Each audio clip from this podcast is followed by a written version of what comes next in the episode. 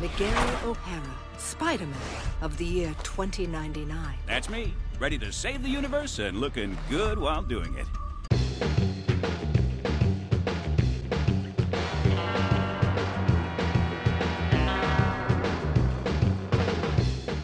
Welcome to Accelerated Visions with your host, Gil Mancha. This is my chronological discussion of the Spider Man of the future, Spider Man 2099. Disclaimer I will be actively getting and collecting volumes and other collections as we go, and I will only be covering issues I can get physically. I'm going to try to stray away from digital because I love physical media, but the Marvel Unlimited app would be a great way to keep up with the podcast. We'll, of course, start in the 90s with the original self titled comic. There's a few others, some miniseries, and even video games we can discuss, and trust me, I'd love to discuss the games down the line. All that said, let's go back to today's issue Spider Man 2099, number one. His first full comic. Links will be in the podcast notes. This issue was published on November 1st, 1992. Let's take a look back at what else was happening that day in history. If you're reading this comic and you're in either the US or the UK, you'll likely be listening to End of the Road by Boyz II Men, since it was the top of the music singles in both those regions. Under Siege, starring Steven Seagal, was top of the box office. Probably closer to the theme of the comic, Killing in the Name of by Rage Against Machines was released the next day on the 2nd. I wish it'd been on release day instead because it kind of fits better. I haven't seen Under Siege, but I'll add that to my watch list because it's free on Prime Video. So if you want to get into that 9092 mood, then listen to Boyz II Men and crack open the comic. That's a taste of what the world was like when Spider Man 2099 number 1 was published. I'm reading this from the new Spider Man 2099 Omnibus Volume 1. I actually do have the number 1 original newsstand edition from 1992 that I bought from a flea market. I even framed it and put it up on my wall for display. The red foil looks really cool. Now, I did say this was his first full comic. This is true, but it's not his first appearance in a comic book. First time readers would have seen Spider Man 2099 in Web of Spider Man number 90 as a gatefold poster with Peter Parker Spider Man. No story, just a picture. This comic was written by Peter David, penciled by Rick Leonardi, inker Al Williamson, colorist Steve Buccellato, letterer Rick Parker, and editors Joey Cavalieri and Sarah Mossoff. The cover has the future city, flying cars, lasers, techie buildings with a red tech border around the cover. First and foremost, we have a big image of Spider Man 2099 himself. His hands are open, and his left hand even has razor sharp retractable talons out. It might be my own history with the comic, but it screams iconic to me. Let's check out the About This Issue section on the Marvel Unlimited app for this issue. New York 2099, five teens cruise the skies above the city in their Whisper 3000 hover car. But in this future society, the people still need a Spider Man. Introducing Spidey 2099, cooler tech, bigger baddies. There's a lot to cover, but they gave the vaguest of summaries. It's Spider Man, but in the future. New tech, but decides to include the first bit about the teens in the car that has no bearing on anything other than existing in the first couple of pages. After the break, we'll summarize the issue. I don't understand. Why aren't Anti-Venom's powers draining his... Because mine are radiation-based, if you have to know. Didn't know, don't care. What it do, guys? Manjime here, and if you like board games, especially deck building games, you should check out at Team underscore Thunder on YouTube. There we have unboxings and games of Legendary, a Marvel deck building game, the DC deck building game, the Transformers deck building game, and many more. That's also where you can find VODs for this, Dawn of Pod, and Water Damage in Aquaman Podcast, where you can directly leave a comment and we can discuss the issues. Ah, that was a good warm up. So when do we get a real challenge?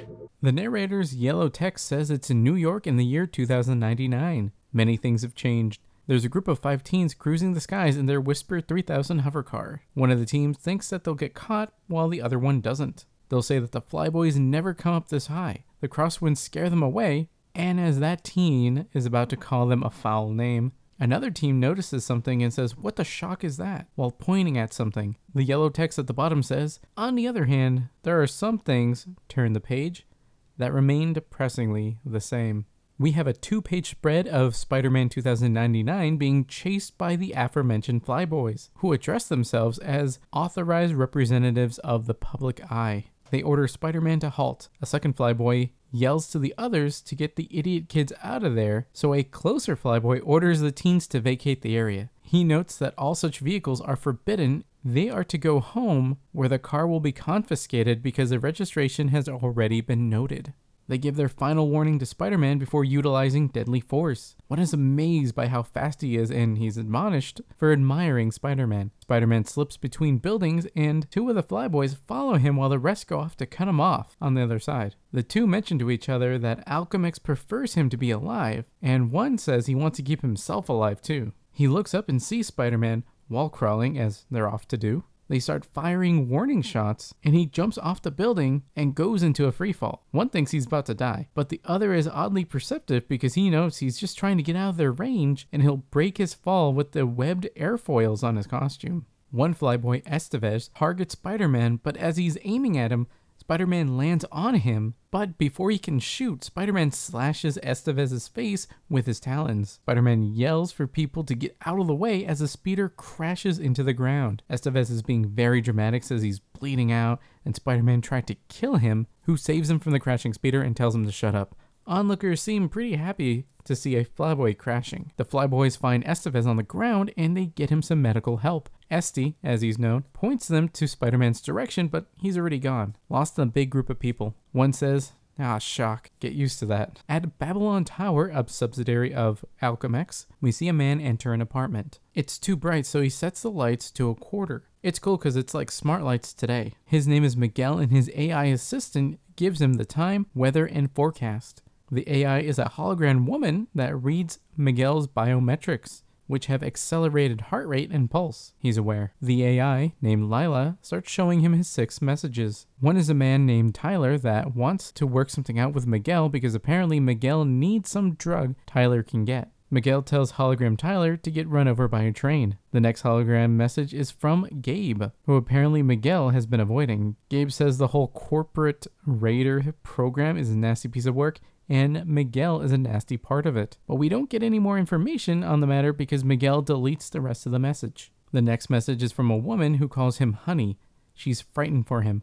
Apparently, he'd been strung out on drugs the other day and he'd ghosted everyone. Turns out the message is from his fiance, who has a black eye. As she's asking him not to leave her hanging, he deletes the message and all the three others from his fiance, Dana. Lyla informs Miguel that his actions aren't within normal parameters for his usual domestic activities and hasn't made journal entries for five days. He cuts her off and tells her to go into journal mode. Now it's Miguel telling what happened prior. A man is telling Miguel O'Hara that he's the project lead, but he answers to Mr. Stone so Miguel answers to him, to which Miguel tells him he'll stick to one syllable words to compensate. The two are in a lab with some technicians in the background. The man's name is Aaron. Aaron doesn't care if Miguel is one of the greatest hopes of Alchemax if he was given a full university treatment and is head of the genetics program. He doesn't have respect for the system of command. Here's where we get my quote of the issue.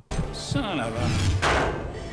Computer, this laboratory has been compromised. Initiate self-destruct sequence. 10 seconds.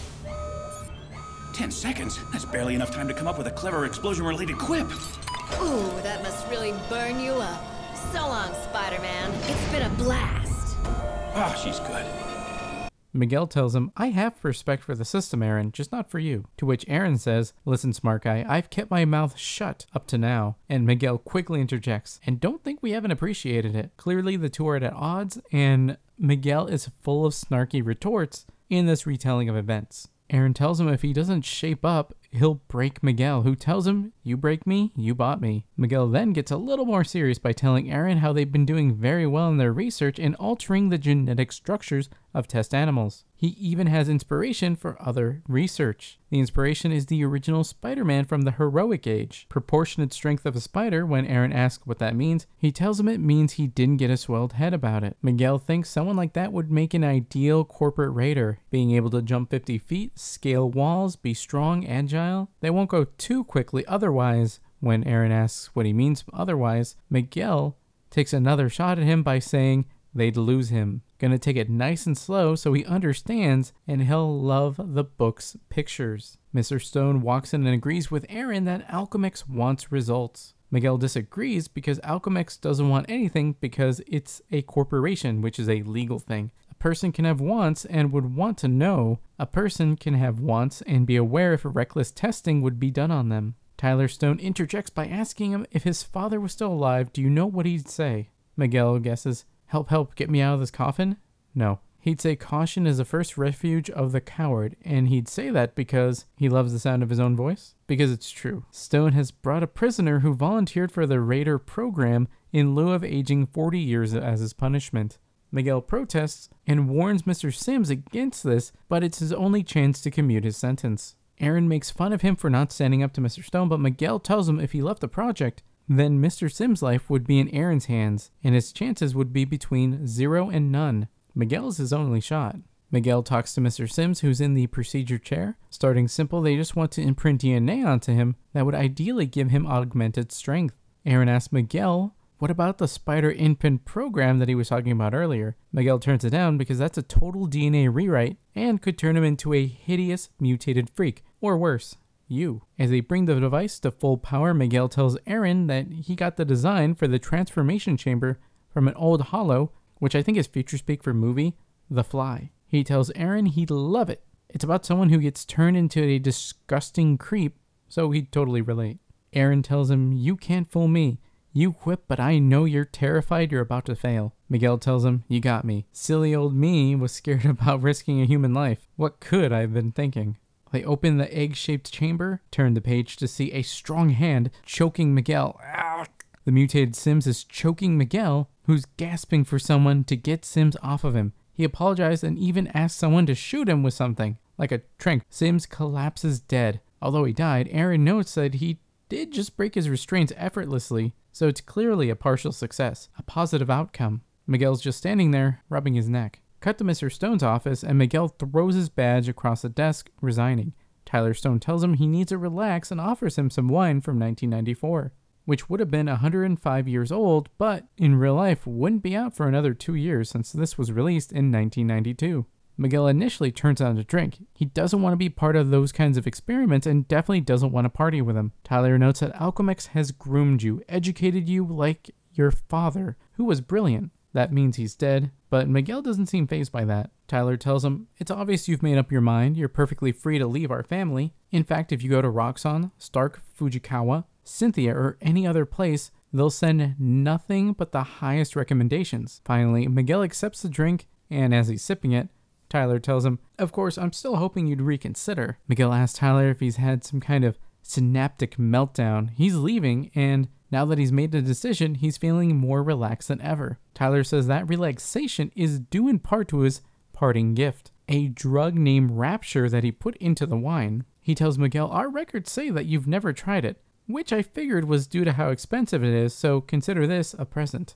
Miguel calls him a creeping piece of, and Tyler cuts him off, saying, Or maybe you pass on it due to how addictive it is. Once it's in your system, you need it the way you need oxygen to breathe. Without rapture now, you'll die. Tyler taunts Miguel, saying how he probably wants to hit him, but thinks Miguel will want to be on his good side since Alchemax is the only authorized Rapture distributor. He taunts further, saying maybe that's the reason he never partook in Rapture. Of course, he can still walk away, but he won't like the consequences. Miguel stumbles away, holding his head. Tyler has a car bring him home. He tells Miguel not to fight the Rapture, otherwise, he can be nasty, and hopes he can become a member of Alchemax for a long time to come, smiling the whole time. At home, Dana and Lyla are doing an aerobic routine when Miguel comes in. Uh, seeing him unwell, Dana freezes the program. She goes to console him, asking him if he's sick, and in his drugged state, swipes at her, telling her to get away. This knocks him out of it, and he tells her he didn't realize it was her. He thought it was a.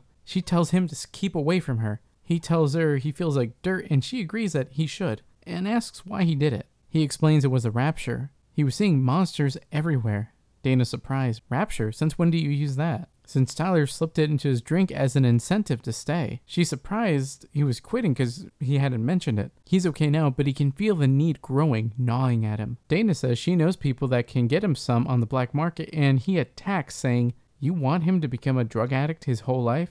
No, she wants him to not be hurt, that's all. Later on, he's overridden the security computer. He knows by morning he'll be a hopeless addict. Luckily for him, he has his own DNA on file. He's been using it to imprint his own DNA onto apes. He disrobes and gets into the transformation chamber. If it works, he'll basically be loading an old save file on his life. However, we see Aaron creeping up. He goes to the controls and pumps up the levels of every piece of equipment in the imprint sequence. He presses buttons to spite Miguel. Before, the Miguel DNA was at 100. Now it's 50 Miguel and 50 from the Spider Man project. He manly overrides the equipment that was trying to stop for safety concerns. Then there's an explosion. How'd you like that, Mr. Genius, Mr. Smartmouth Wisecracker? Aaron was surprised Miguel was still alive and seemingly unharmed. Since he wasn't aware Aaron was even there, let alone messing with the controls, he approaches the naked Miguel. He taunts Miguel, asking how he'd explain him wrecking the equipment in a temperamental rage. It'll finish him. Aaron will be back in charge, doing things the way they should be. He grabs Miguel and tells him to turn around so he can look at him while he taunts him. Turn around before I kick you from here to. to. A look of shock covers his face, and you turn the page. Miguel's face looks monstrous, more intense. He has pronounced fangs and talons now coming out of his fingers and thumb. His eyes are full white, but not a word is spoken. That's where the issue ends. Next, nothing ventured. After the break, we'll go over some thoughts and feelings about the issue.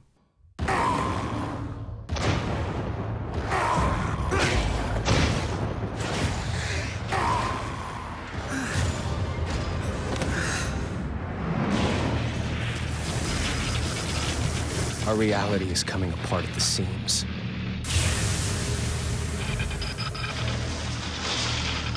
And now I see why. The two gateways created a link between our times. Together. Across the expanse of time. We must defeat our enemies. And defy death itself. No! Not this time! This being the first in the series, there's a lot to explain, and I'll try to remove previous knowledge and judge it by what we're presented here that day in the early 90s. And in that regard, I think it did pretty well in explaining most of the concepts introduced and characterizing its important characters. More on Miguel later, but he, Dana, Aaron, and Tyler are pretty well developed, and by the end, you get a good feeling about what they're like. I like Miguel, but he's a bit too snarky. I mean, anytime other characters would say something, he'd retort with something very snarky and dismissive. I try to include them all so you'd get a good idea of what it's like to read the comic. It could be a good trait for Spider Man, but you don't want it as much as a civilian. Maybe this was pre DNA rewrite, and now it's a little different, and he won't be as so aggressively annoying. Tyler is so diabolically evil, but so far on a smaller scale than a genocidal maniac. More of a vindictive businessman which, you know, here and there can be more scary and deceptive. I don't mind doing a flashback, and I actually like how they framed it of him being fed up with what's going on around him and goes into a story because he's reminded how he hasn't been journaling. It's like, I haven't journaled, try this. I like how real certain aspects of technology have gotten. The AI stuff is actually getting there. With the smart lights and exercise programs, we're not at the point where we have real holograms, but the movie Her has basically come to life because I saw an article the other day where there's a woman who married her AI companion. There's pictures of them together, but he doesn't have a physical being. What do you think? Did you read the comic? Let's continue our discussion on social media and the YouTube VOD. You can find me at Manjame Thunder on Twitter and at Team underscore Thunder on YouTube. If you're looking for another podcast to listen to and you want a broader look at DC Comics, check out Dawn of Pod, a Dawn of DC podcast on Spotify and anywhere you can find podcasts. If you're looking for another podcast to listen to and you want to hear more about Aquaman, King of the Seven Seas, check out Water Damage, an Aquaman podcast on Spotify and anywhere you can find podcasts. Manjame out.